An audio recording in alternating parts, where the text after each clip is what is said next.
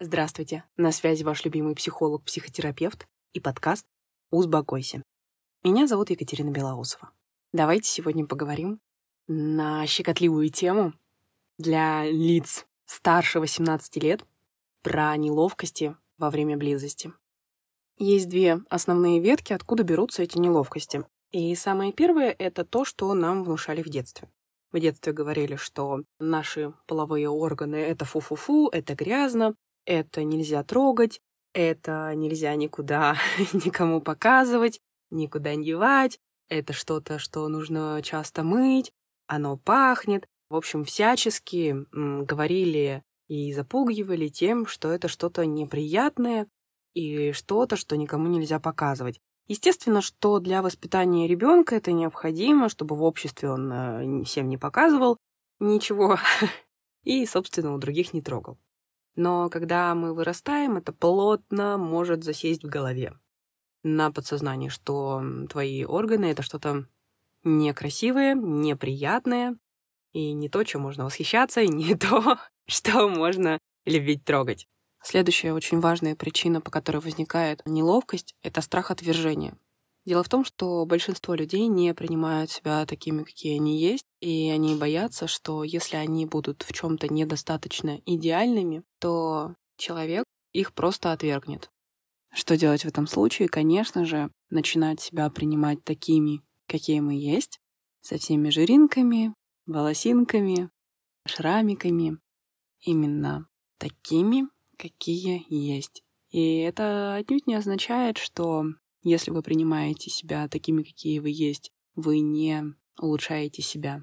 Нет, вы улучшаете себя, но и состояние любви. Я люблю себя, и поэтому я хочу быть причесанной. Я люблю себя, и поэтому я хочу сделать свое тело еще более крепким и здоровым.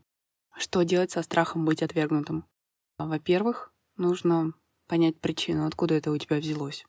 И что же там будет страшного, если тебя действительно отвергнут? И с этими вопросами я рекомендую обратиться на прием к психотерапевту, например, ко мне, и разобрать это. А можно самостоятельно. Для этого нужно взять ручку и листочек и написать, а что же будет страшного, если вдруг тебя отвергнут. Пройти до глубины этого вопроса.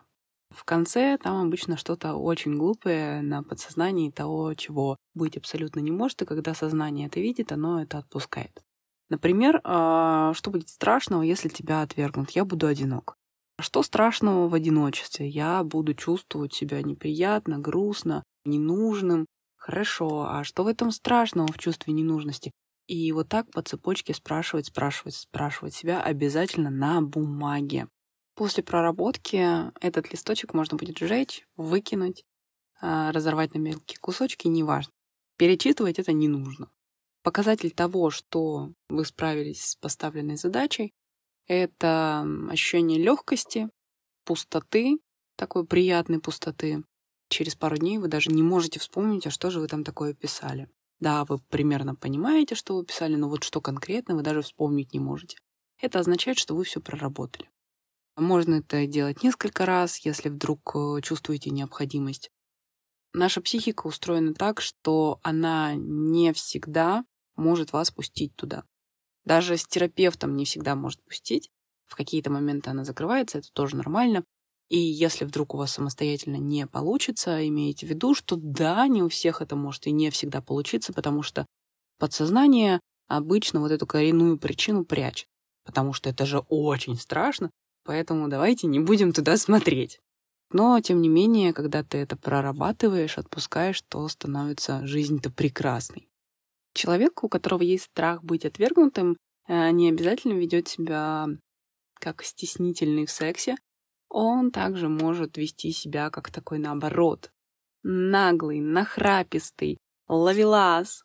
Или такая уверенная в себе женщина, такая, знаете, чрезмерно уверенная которая со всеми флиртует.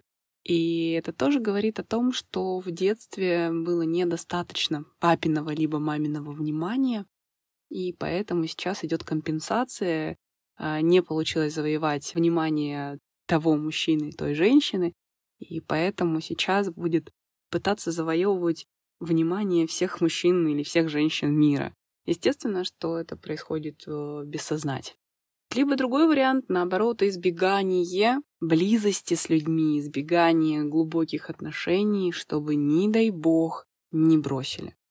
То есть, когда человек либо постоянно меняет партнеров, либо просто встречается с разными людьми, их много, либо не может построить отношения глубокие, вообще не ходит на свидания, чаще всего там и есть вот эта травма и этот страх быть отвергнутым.